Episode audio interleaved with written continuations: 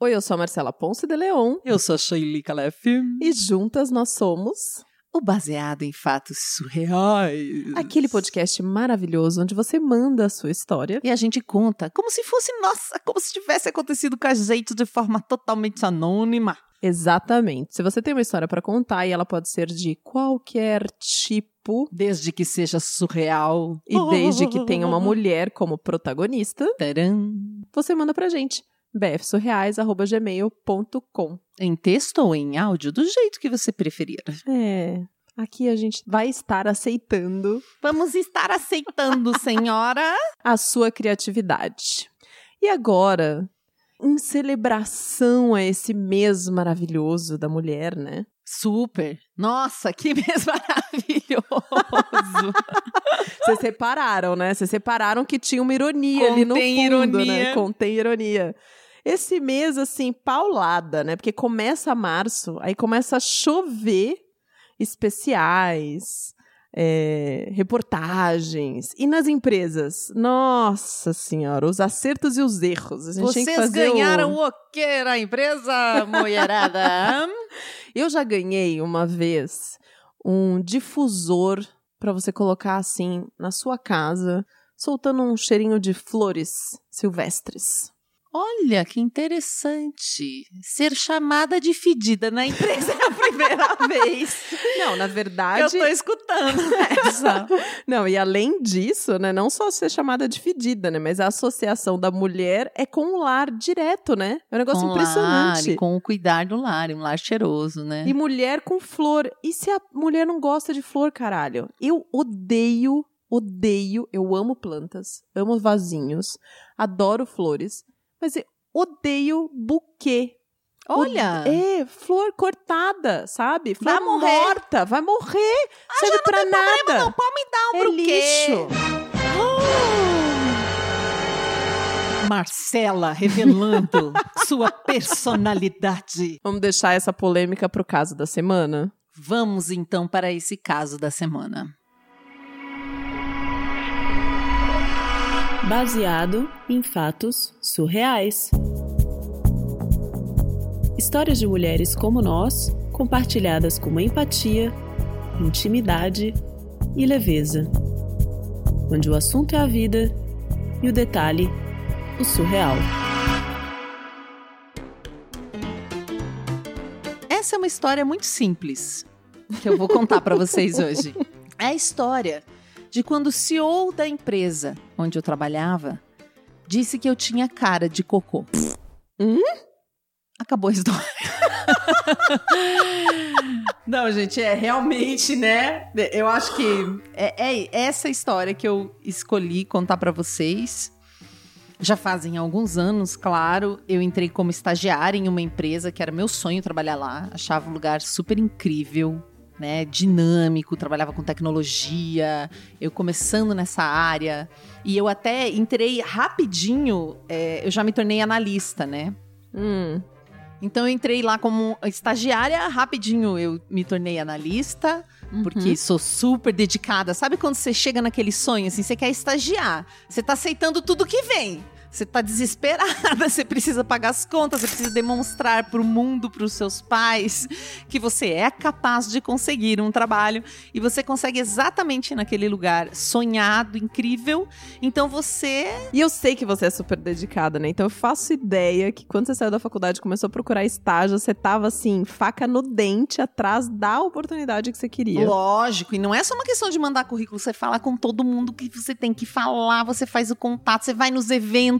Nossa, eventos. Pra fingir que você existe, né? Você olha pras pessoas e fala: oi, tudo bem? Eu sou fulaninha, tô procurando uma oportunidade, amo a sua empresa. Dá prova que você existe, né? Dá prova de vida. E depois manda e-mail, porque muitas empresas têm essa oportunidade, né? Que você coloca um e-mail de que quer trabalhar lá. Nunca vi alguém ser selecionado. Empresas, dá licença, a gente já sabe que isso é uma balela, dizer quer trabalhar conosco, nunca. Se você tem um caso surreal de ter colocado seu e-mail, não quero trabalhar conosco, e de fato conseguiu um emprego, manda pra gente. Eu nunca vi. E aí eu consegui esse trabalho e passei por aquelas... Era todo aquele processo, sabe, de... entrevista, dinâmica de grupo, blá, blá, blá, blá. Pra você virar estagiário, você já tinha que fazer 200 processos. Beleza, consegui virar estagiário. Tem que ter experiência, né? Estagiário com experiência. Quase isso. Aí entrei, virei analista rápido, porque, né, aquela dedicação maluca. Uhum. E tava me puxando, tava tudo bem. Tinha o meu gestor, tinha a minha chefe imediata, daí tinha o nosso gestor, né? Que era um cara que coordenava todas nós. Eu estava trabalhando com comunicação, que é uma coisa que eu gosto muito. Eu não entrei exatamente no que eu gostava, mas era uma oportunidade, eu agarrei. E aí, claro, quando eu virei analista, já consegui ir para uma área que eu gostava mais, de comunicação. E aí, que eles tinham... Era uma empresa muito...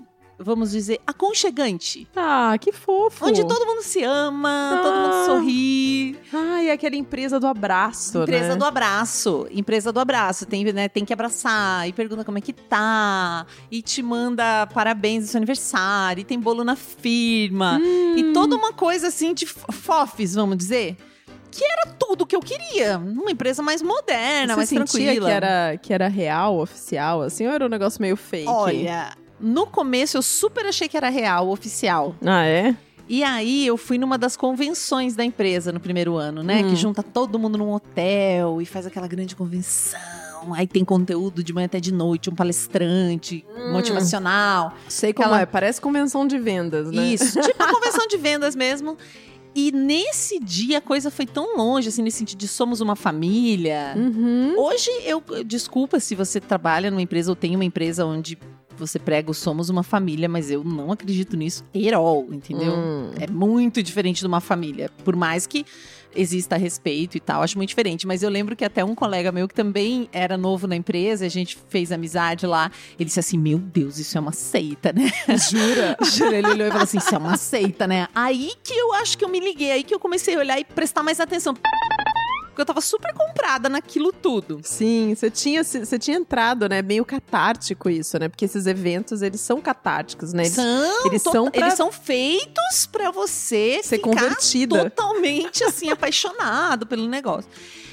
Mas tinham elementos de uma cultura mais moderna mesmo de empresa. Então tinha uma avaliação 360. Ah, tá. Que eu não sei, talvez as pessoas não conheçam, que é quando todo mundo avalia todo mundo. Então, eu avaliava essa minha chefe e o nosso chefe geral, e os meus colegas, e os estagiários, como eu já era analista, avaliava o estagiário, avaliava eu, avaliava o chefe avaliava o estagiário. 360, porque vai pra tudo quanto é lado. Porque todo mundo avalia todo mundo, não é só o seu chefe dando um feedback pra você, né? É uma coisa geral.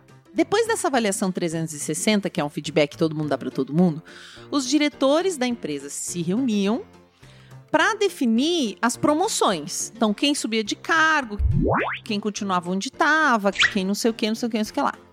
E eles viam um a um todo mundo. Aliás, era uma característica do dono dessa empresa, que depois eu vim a conhecer melhor, né, ao longo do tempo. Ele cuidava tudo no detalhe pessoalmente, assim. Ele era extremamente... controlador, né? Porque até... Claro que a pessoa tem que cuidar que o trabalho saia bem, mas ele não confiava em ninguém. Ele não desapegava. Né? Aquela coisa do delegar. Até coisas assim que não faz sentido nenhum se eu se envolver. Ele ia lá, as coisas chegavam a parar nele, né? Tipo, atrasavam, mas ele queria aprovar tudo. E então, essa reunião, ele também aprovava todos os cargos e mudanças de cargo dentro da empresa. Quem nunca, né? Teve um chefe que não delega. Ou que delega, mas não deixa delega. Fazer, de verdade, né? Tipo, exatamente. Ele delega, mas depois ele faz seu trabalho de novo. Aí ele olha, navega. Ah, é um inferno. E não era uma empresa pequena. Eram 200 pessoas. É bastante gente pra você olhar um a um, né? Gente, tá faltando tempo na agenda desse cara, hein? Não, tá sobrando. Aí, beleza. Chegaram lá nessa tal dessa reunião de diretoria pra decidir cargos.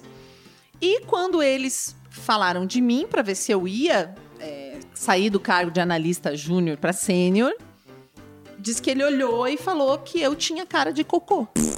Caraca! Na frente de todo mundo. Como assim, gente? Mas, peraí. Você não participou dessa reunião? Não, eu fiquei sabendo o que meu chefe me falou. Ele não teve nem a sensibilidade de traduzir o que o cara quis dizer, né? Porque não tem como eu saber o que o cara quis dizer.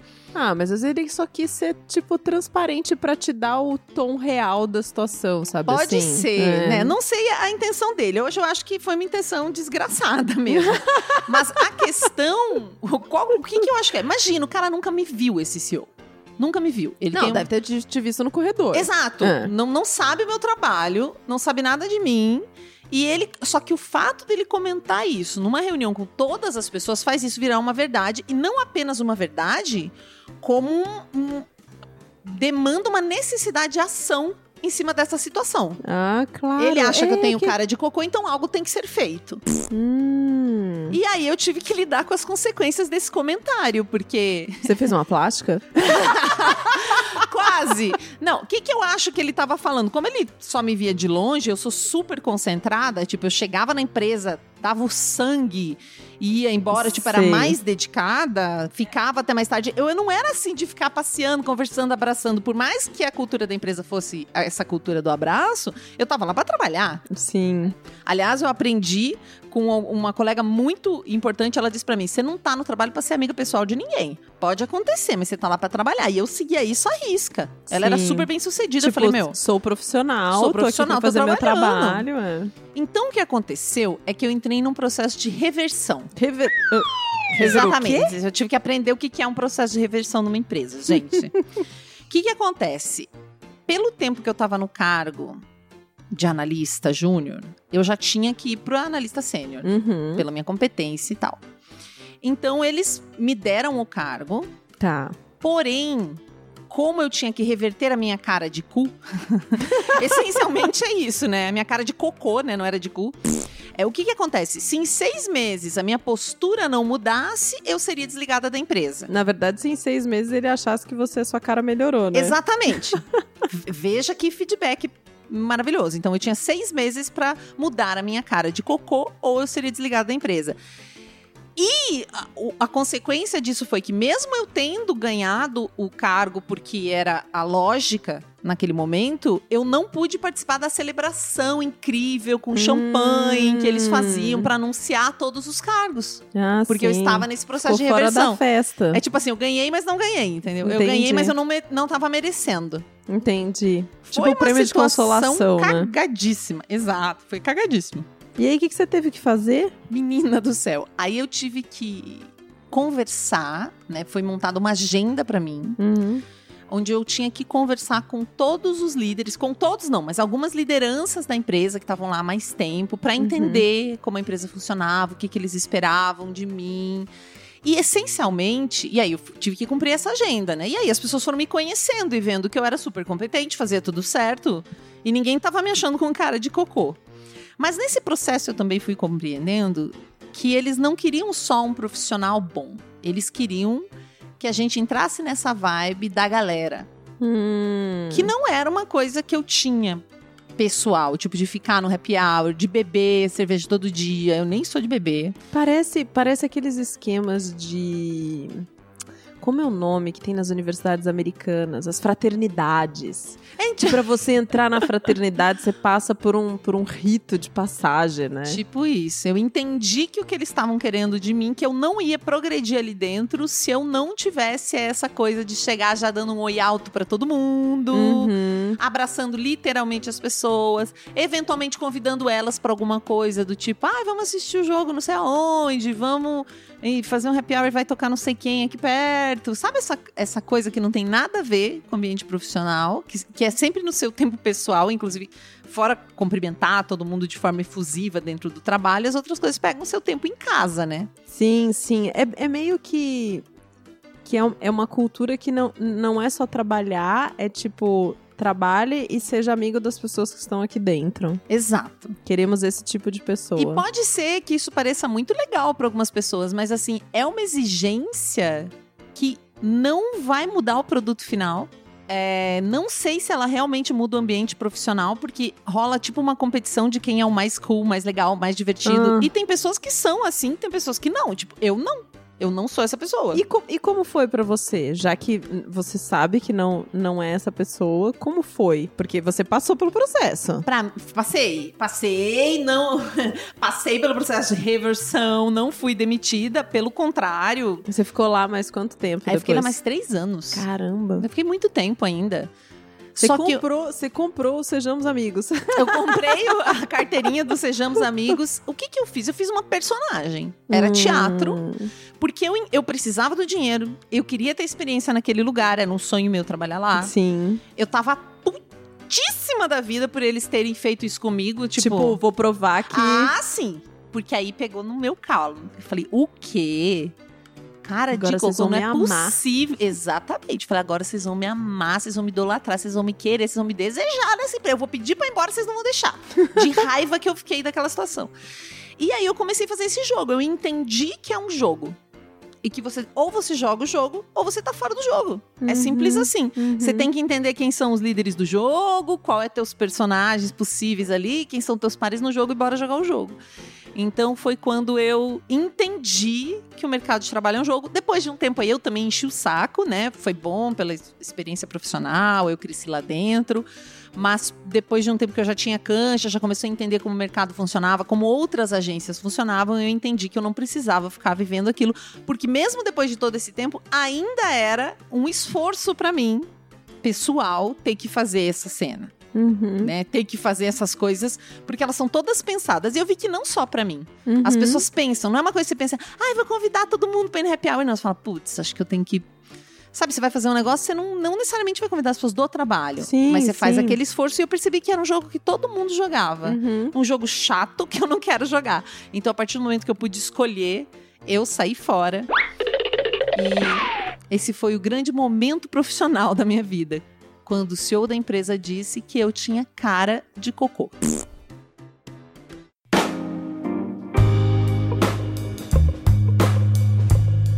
Puta que pariu, Shaili, que história é essa, cara? Não consigo nem imaginar, As pessoas não têm noção nenhuma. Nossa, acho que... É que também... Imagina, isso deve ter sido há uns 10 anos atrás, né? Pelo que ela contou, sim. Mas hoje, eu fico imaginando hoje se um milênio... Ah, milênio, não engole isso não, né? Se ele engole, você tem cara de cocô, vai... É o quê, minha filha? Se for milênio, classe média, né, também. Porque aí quando a gente vai... A gente tem que engolir muita coisa na vida. A real é que a gente engole muita coisa no ambiente profissional. Mas pra mim isso é uma falta de tato, de um... Porque um CEO ou uma CEO, quando essa pessoa fala alguma coisa, isso tem um peso. São lideranças da empresa, né, cara? Uma liderança fala um negócio, tem um peso. Então, é muita irresponsabilidade você falar sobre alguém que você não conhece. O cara erra quando ele faz essa avaliação. O chefe dela erra quando ele passa isso adiante pra ela. E o negócio continua errado quando todo mundo coaduna com o negócio e faz esse processo todo, né? Enfim. E pune do tipo, então você não vai na festa. Como se ela estivesse sendo promovida, mas não merecesse, né? É uma... Amiga. Mas sabe que essa coisa da cultura... Eu lembrei de uma colega minha agora que falou que ela foi selecionada por ser super competente. Também uma gerente de projeto... fudida, assim, ela é muito boa.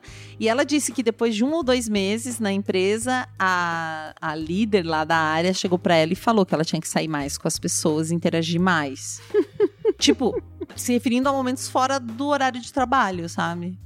Aí ela falou, poxa, vocês me contratam porque eu tenho uma característica, e essa colega é super introvertida, e aí vocês me cobram uma característica que eu não tenho. É. E me dão uma avaliação... baixo, um feedback baixo, porque eu não sou do jeito que eu nunca fui. Cara, qual que é a lógica disso? É muito louco, né? É muito louco. Não, eu já passei por algumas situações, assim, bizarras, onde você percebe que você tá sendo avaliado, não pela sua competência técnica, mas a sua capacidade de se enturmar, né? Uhum. E de... adquirir os comportamentos que fazem parte daquele grupo e que é interessante para aquele grupo e que não tem nada a ver com a sua habilidade técnica, sabe? Eu entendo que alguma sinergia você tem que ter com a empresa, mas obrigar as pessoas a serem o que elas não são, e hoje tem muito isso, né? Eu treino pessoas para falar em público em frente às câmeras. Olha só, se você está precisando falar em frente às câmeras, procure a Shaili. Procure meme. e eu trabalho muito com executivos, e eles têm uma cobrança intensa para serem assim, mesmo que o cargo não demande. Eu acho que quando você é líder de equipe grande, ou você se comunica bem, não tem, isso é uma demanda do cargo. Agora, o que está acontecendo muito são pessoas que não têm essa demanda, são de cargos técnicos, mas elas têm essa cobrança de serem grandes comunicadores. É, na verdade, não é nem só ser comunicadora, mas essa coisa do tipo, a agenda off escritório, né? Ou você ser uma pessoa mais touch, sabe? Ou, né? De abraçar, de, enfim, ser mais amiguinha. É mais nesse sentido, né? Não é nem tanto de você saber comunicar ou não aí, eu acho que é o problema pior. É, mas às vezes você comunica bem, mas por você não ser tão touch, ou tão fofes, você é lido como agressivo. Tem gente que é agressiva em ambiente profissional, mas se você é agressivo e é enturmado, ninguém te julga de agressivo. Exato. Mas eu tive 2 clientes esse ano que a gente teve que trabalhar o feedback que eles recebiam de agressividade. E às vezes não é isso, a pessoa só é direta. É claro que a gente teve que organizar isso, mas é lido por aquela comunidade que tá no oba-oba, e que é muito mais agressiva, mas fala isso dando risada e é amigo, de um jeito que vai destruindo a reputação daquele profissional dentro da empresa. E ele precisa se adequar, então ele precisa fazer um esforço maior de, além de ser muito bom, comunicar bem, mas daquele jeito que aquelas pessoas querem. É super desafiador.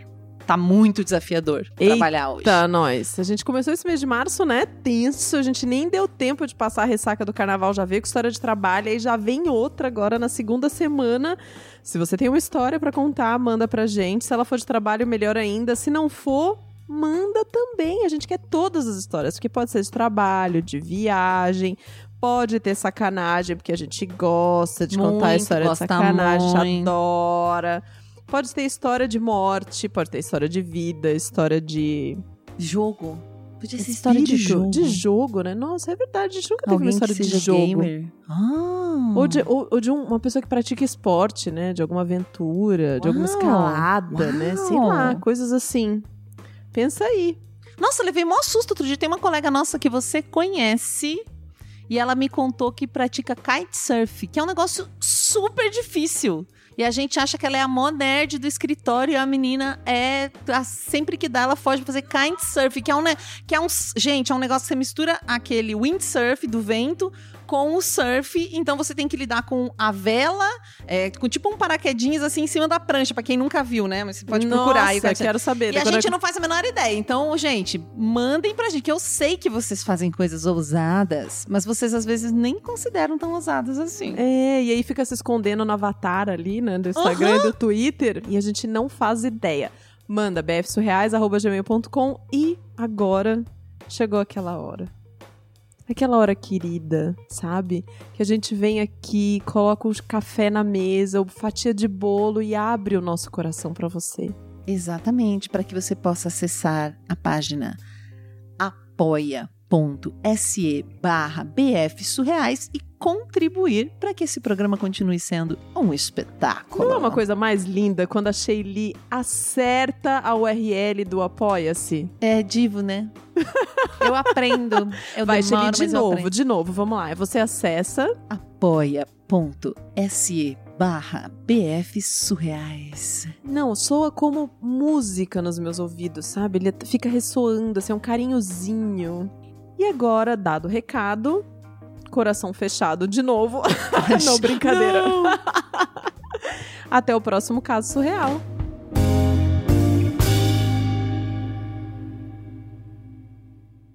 Acompanhe Mulheres Podcasters. Este podcast foi editado por Débora Veiga Ruiz.